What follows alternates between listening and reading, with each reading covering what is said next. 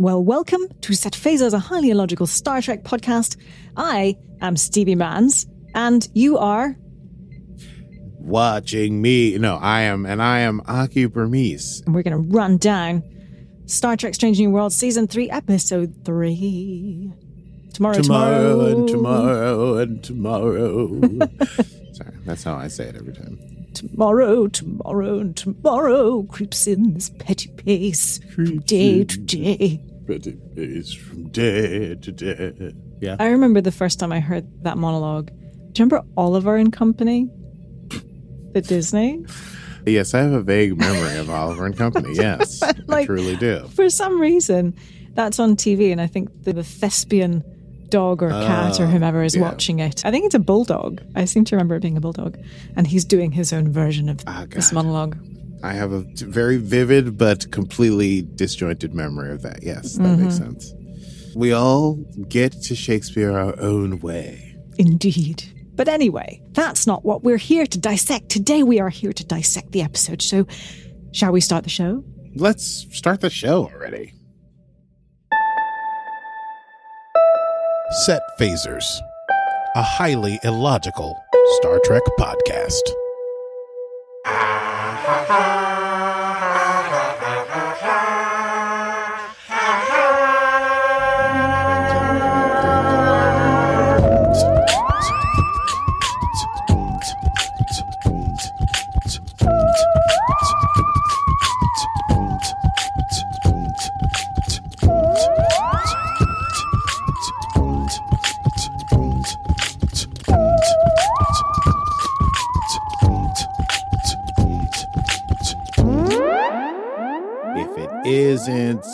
Stardate 423702.1, and we are discussing Strange New World Season 2, Episode 3 tomorrow, tomorrow, tomorrow. Now, did that double negation go on too long? Probably. Is it confusing? Sure, it is.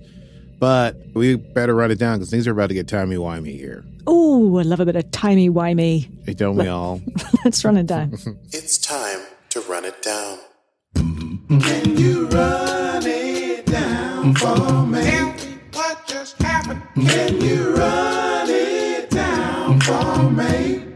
Well, I'd love to come to the shop, but I've got a bit of timey-wimey, don't I?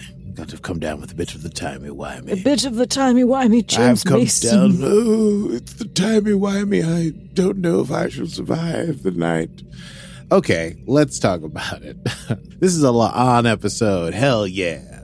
And basically starts with a rundown of her life as being security chief, which is, she says, quote, it is a well known fact that people love it when you bring the bad news because essentially she is breaking fights and she has to address a noise complaint with Spock and she's dealing with the new en- chief engineer, Pelia, whose uh, quote unquote antiques seem to have been stolen from various eras of Earth.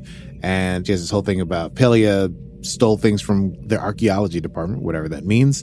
And Pelia says she used to work there and she still maintains a bunker in Vermont in case modern, no money utopia falls apart. Then we see La'an, so that's frustrating. She goes she's sparring with M'Benga, and she seems to be angry about something. And Dr. M'Benga noticed that she wasn't at the party for Una in Pike's beautiful open floor plan captain's quarters. And La'an is not interested in talking. The doc can't get her to open up, but he says she's going through something she seems to be carrying alone and she doesn't want to talk about it.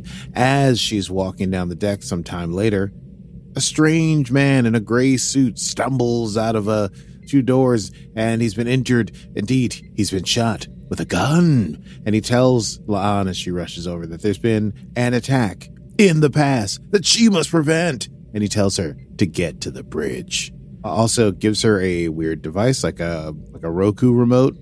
And then a wave of energy causes him to disappear, and a red alert sounds. And La'an dutiful Starfleet officer that she is, goes to the bridge to discover that it's not her enterprise she's on. The captain, the person sitting in the captain's chair is none other than James T. Tiberius, to be discussed later, Kirk.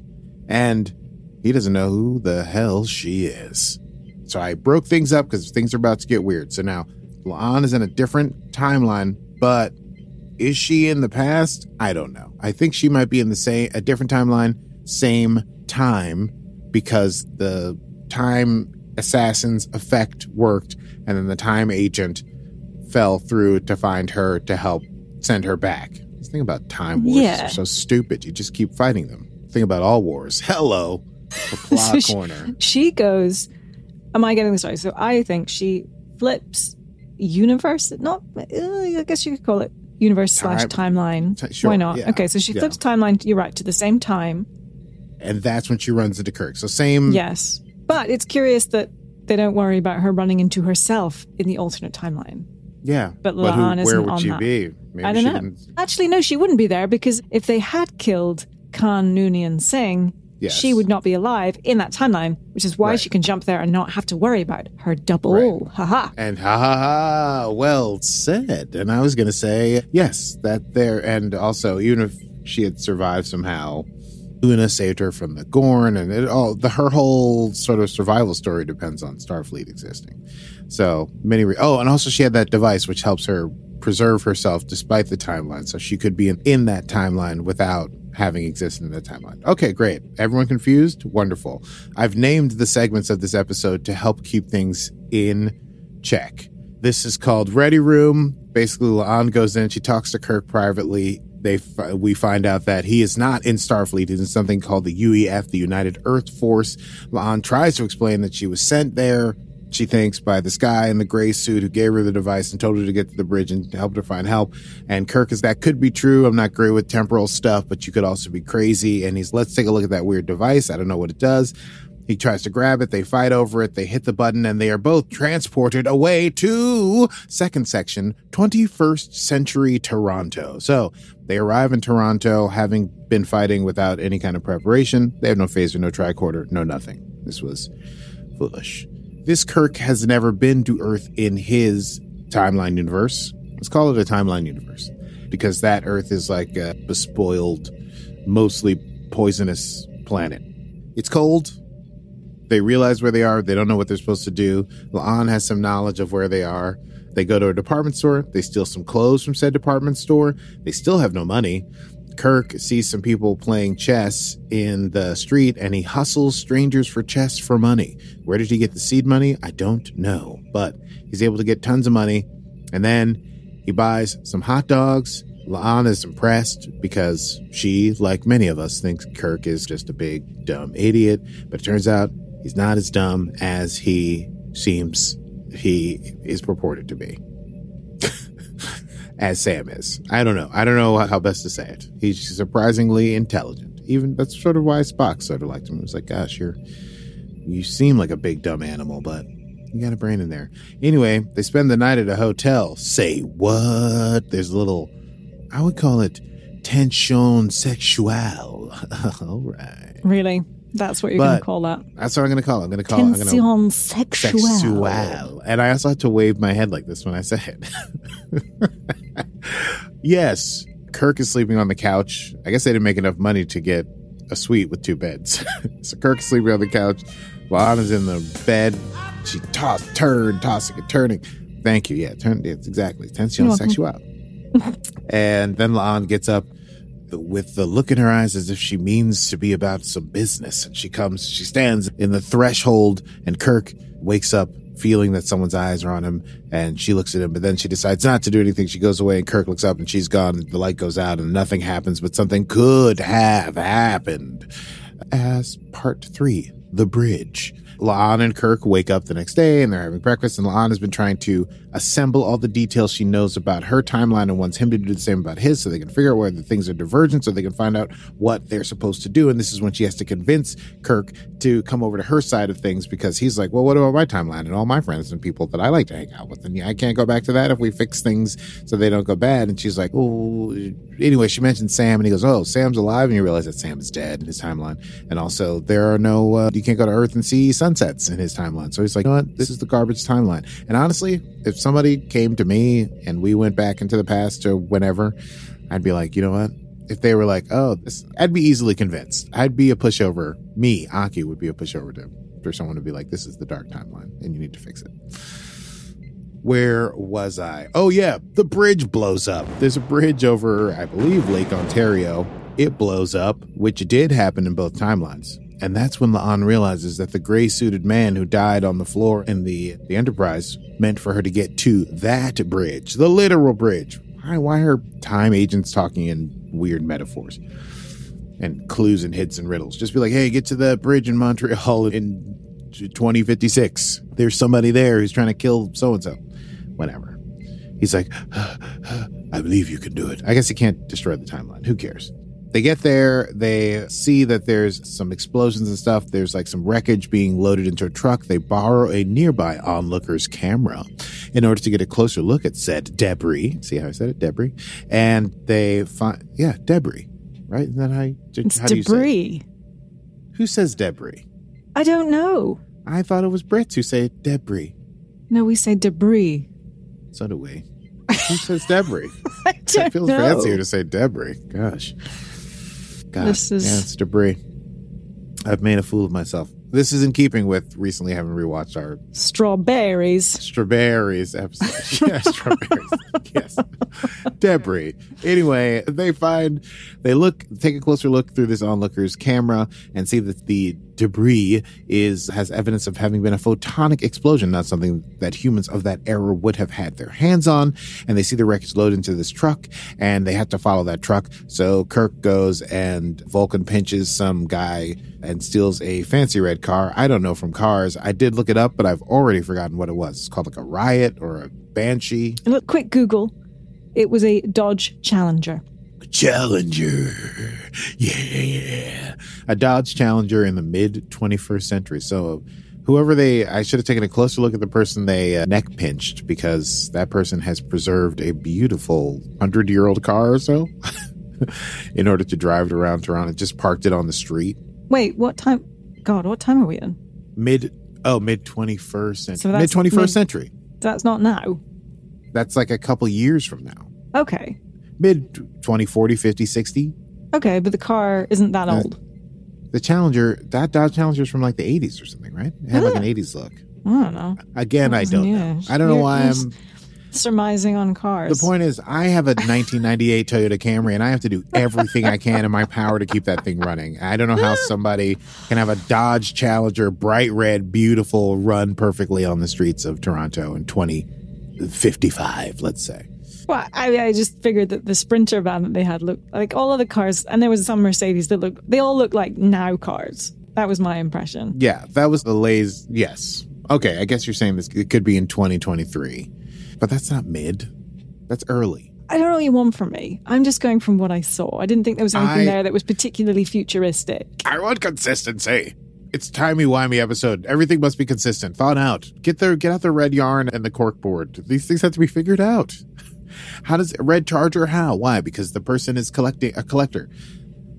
the point is, they got a cool car and they drove around and it was fun. And Kirk had trouble starting it and then getting it to go forward, but then drove it just like Kirk would drive anything, including a starship. They chase. The yes, the other car pulls away. They try to take the scenic route to follow said car, and they are stopped by the police, pulled over, about to get a ticket. And Kirk is saying that he's got his license in his other pants, and there's a whole thing. And then they are saved by the onlooker from before, whose name it turns out is Sarah, who pretends to be filming the police. Discriminating against Kirk as an American driving a fancy muscle car around the place, and and then the police get called away because they have bigger things to deal with. Because remember, a bridge has been blown up, so I don't know why they even pulled over this red car. Part four Sarah. They befriend this Sarah. She is a conspiracy theorist, but she's seems harmless. She believes there's an international cabal trying to steal alien tech so from aliens so that they can keep the human race from advancing too quickly and keep the tech for themselves so that human advancement is slow but they have power or whatever. She believes there's a cold fusion reactor hidden in the city somewhere. They stop at a restaurant for poutine because they're in Canada. Sarah shows up and shows them some footage from a hookah place across the street from the bridge that shows a man waiting out bef- at the bridge before it blew up. And so they're like, oh, maybe this is the guy we're looking for. She also shows some uh, shows. She also shows some. Sarah also shows some other pictures. Sarah also shows some other pictures in her collection in her search for the truth. And one such photo jumps out at Kirk, but he doesn't say anything at the time. They part ways.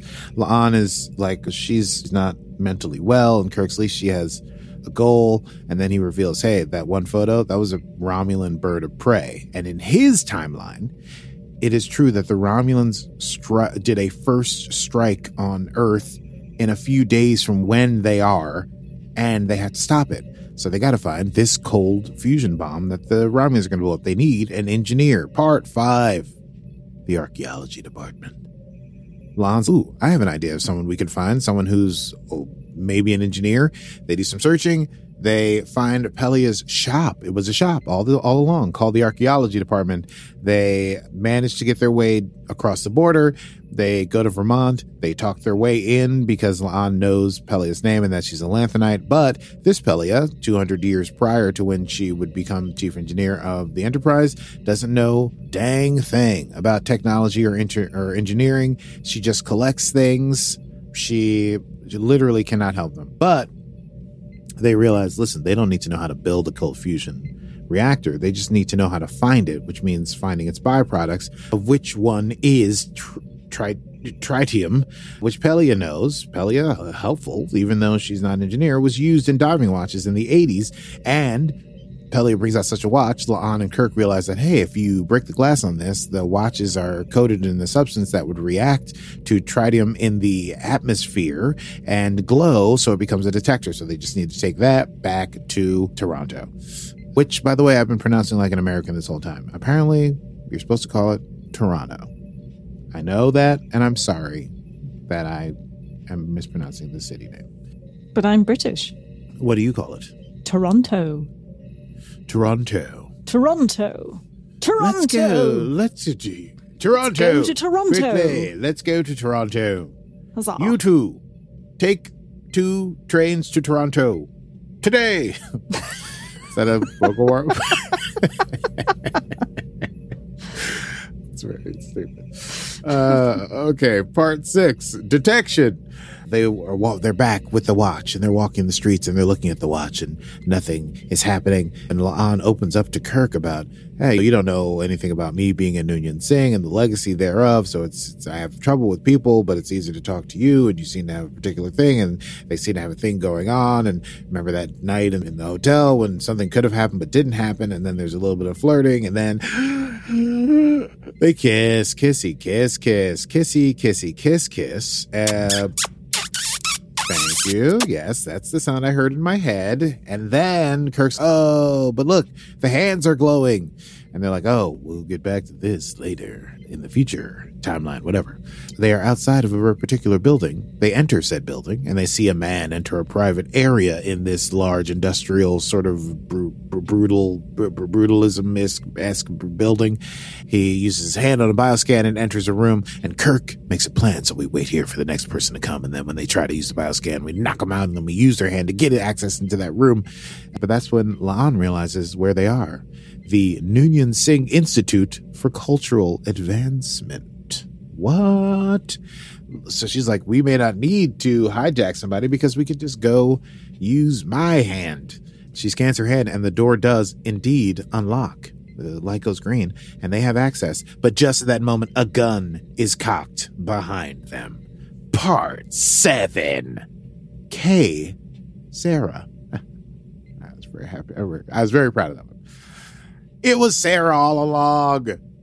It's a Romulan in disguise. She wants to enact her plan, which is to blow the thing up, the thing what Kirk was talking about. And Kirk says, if you fire that gun at us, the alarms will go off. And she thinks he's lying. And he says she can call his bluff. And he says, go ahead. And then she shoots him and the alarms go off. But then he dies. And La'an is pretty jacked up by that. But then Sarah overwhelms her because Sarah's a Romulan and she pushes La'an through the doors. And instead of going for the reactor, she goes for what she calls Plan B, since the reactor will be heavily guarded because of the alarms, i.e., Sarah wants to kill a young Khan Noonien Singh, who is living in uh, locked quarters in this Noonien Singh Institute. They get to the door. Sarah, uh, Sarah wants La'an to open it. They fight. She manages to get the hand on. They open the door, but as she opens the door, she loses the gun. La'an is able to shoot Sarah dead, and Sarah, who's living out of her timeline, disappears. And that's when La'an walks into the room and meets her ancestor, Khan. Khan! And she has a tender moment with this future I don't know, warlord, dictocrat, dictocrat. Is that a word?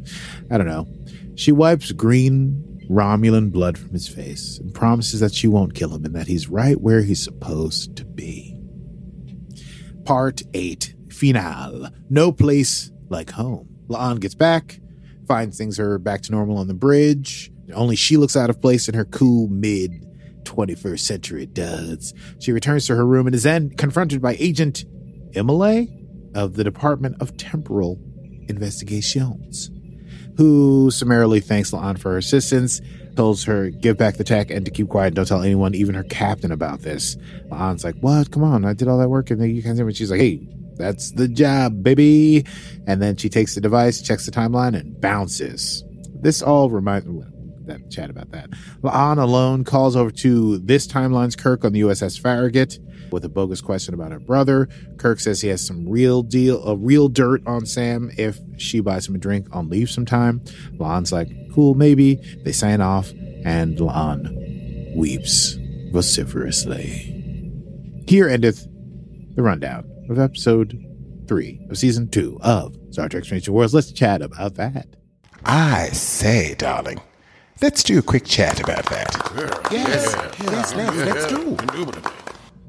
Oh, what a fun, timey-wimey episode we had. So, yes, timey and wimey it was. and some deep character development for La'an. I really loved it because I do feel like they basically touched on the Noonien Singh stuff, but this was a mm. nice time to explore it. See a young Khan. That's a complicated, oof, it's a complicated mm-hmm. thing, right? Yeah. The chance to erase Khan, but also yourself. You would have been protected by the or TiVo remote, but I that's what the suppose. device is. At least that's what the agent told her. Well, she couldn't have gone back to her own timeline, I guess.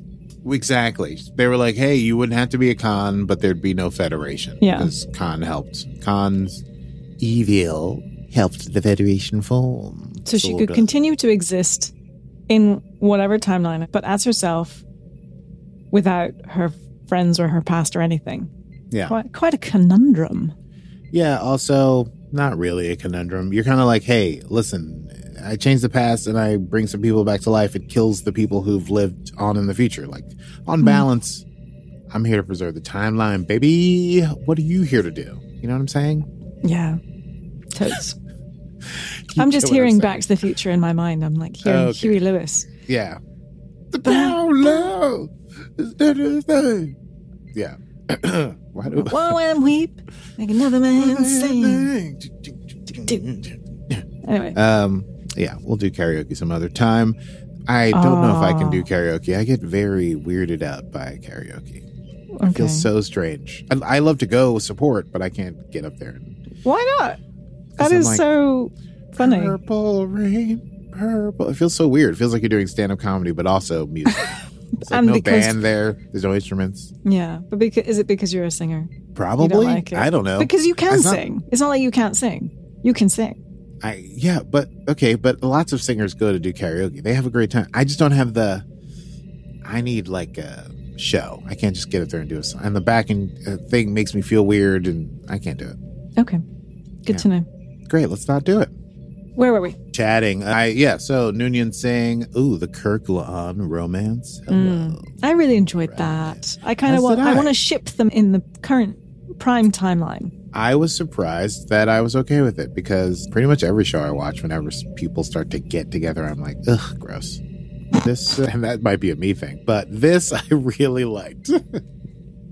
hmm I guess I don't believe most actors when they're like, "Oh, I'm turned on by you." Oh, I'm turned on by you. I'm like, "You're neither of you are. You're both weird, turned on by yourselves." So, I mean, yes, we got some character development with La'an, but how does it play into the wider story arc, or does it?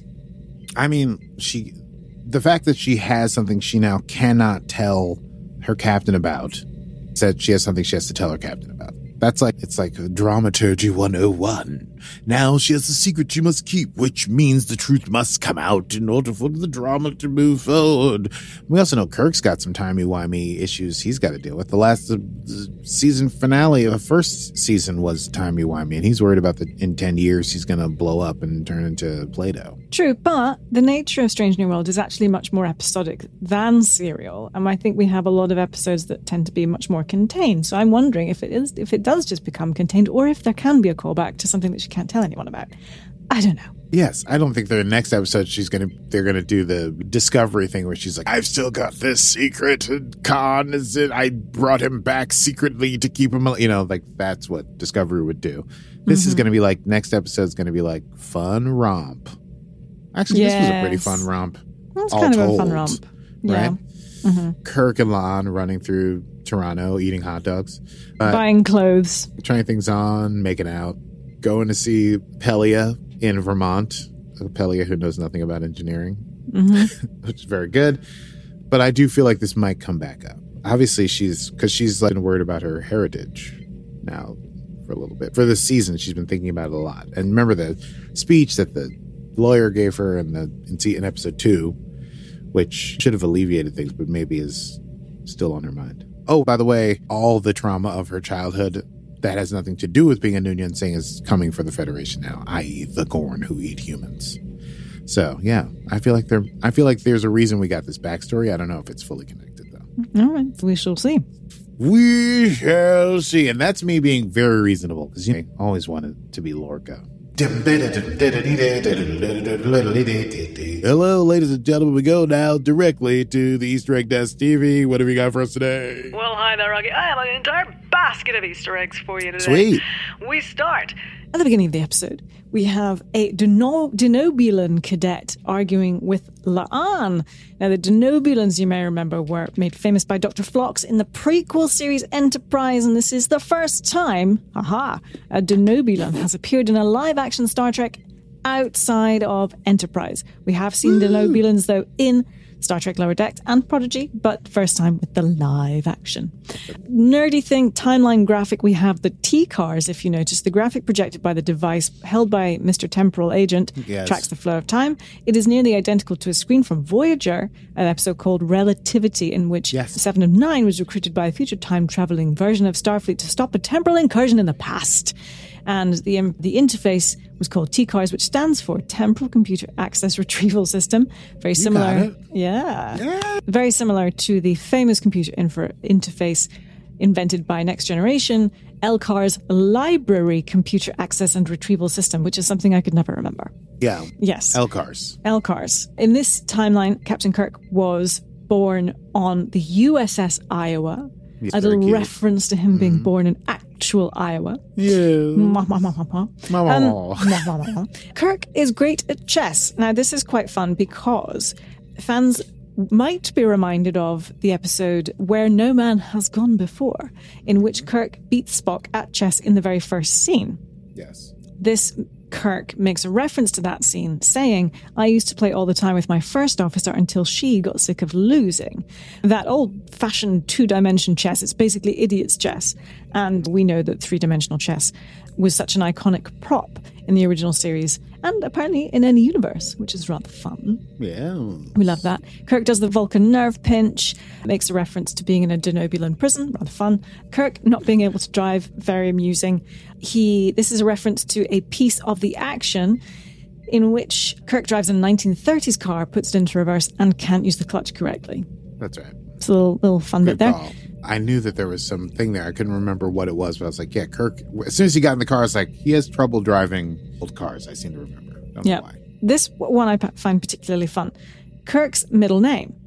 Apparently, Mm-hmm. I'm not I'm not a big TOS fan, but Kirk's middle name Tiberius was never actually established in the original series, but instead was first mentioned on screen in the animated series in an episode called Bem.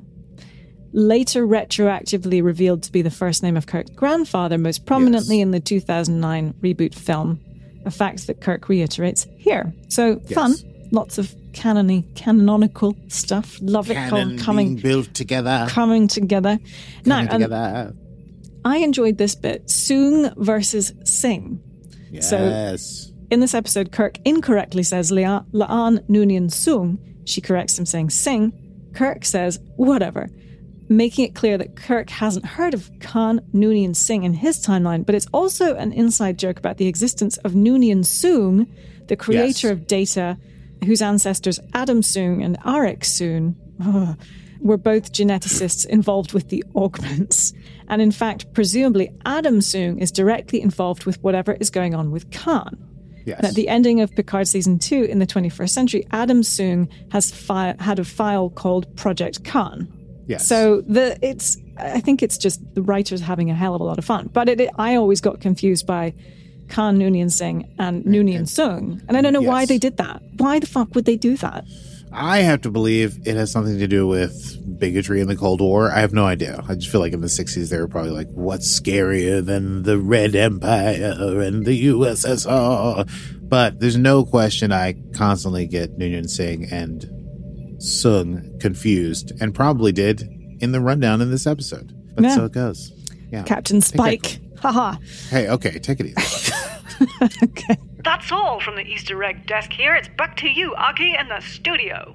Thank you very much, Stevie. Always a pleasure to hear from you. Let's move on immediately to Quotable Bubble. Quotable moments.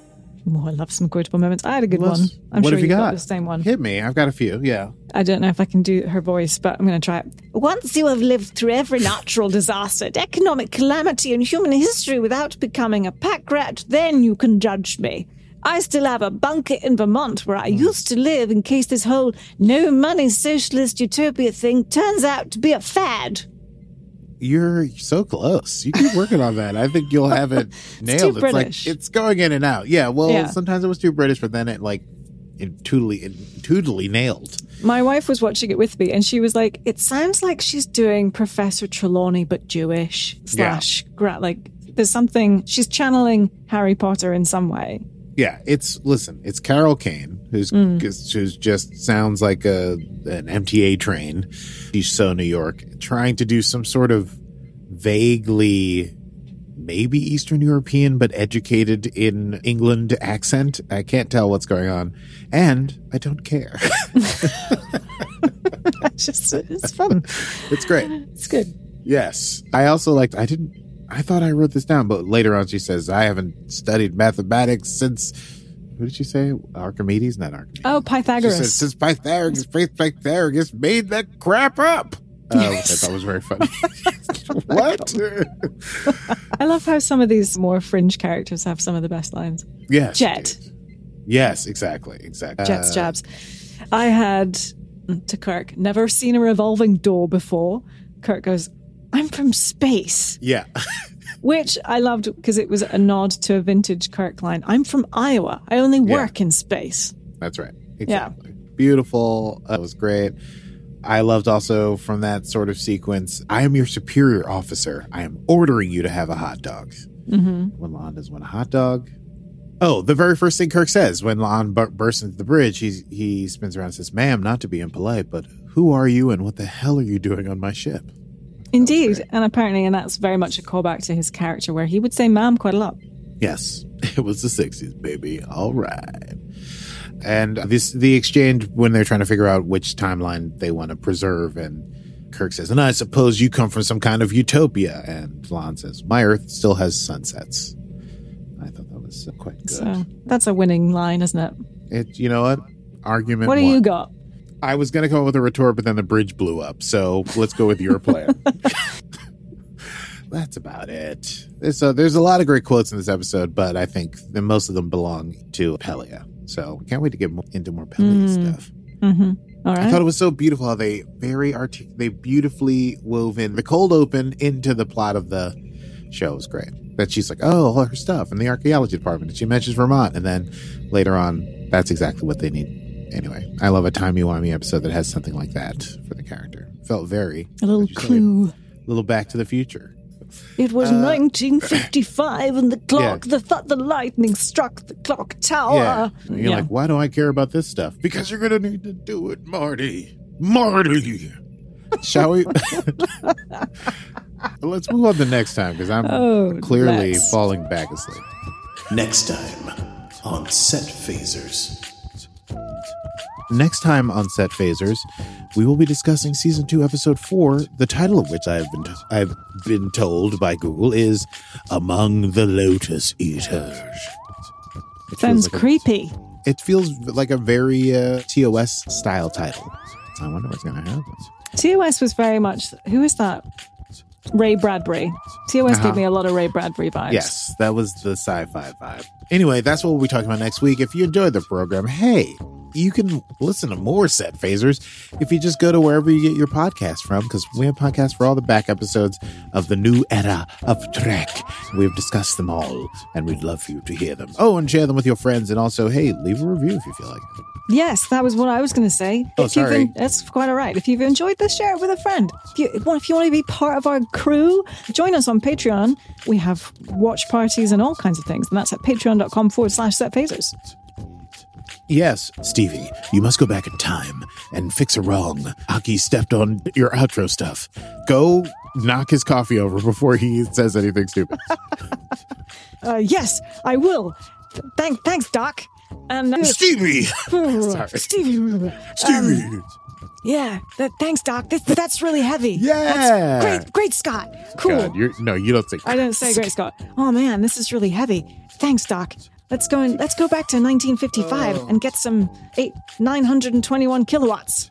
Bravo. That Bravo. wasn't wasn't great, was it? L- listeners, I know this is the outro, but you got to know Stevie's not reading from like a pamphlet of Back to the Future. That was all oh, pulled. no. That was all from the Aether. Yeah.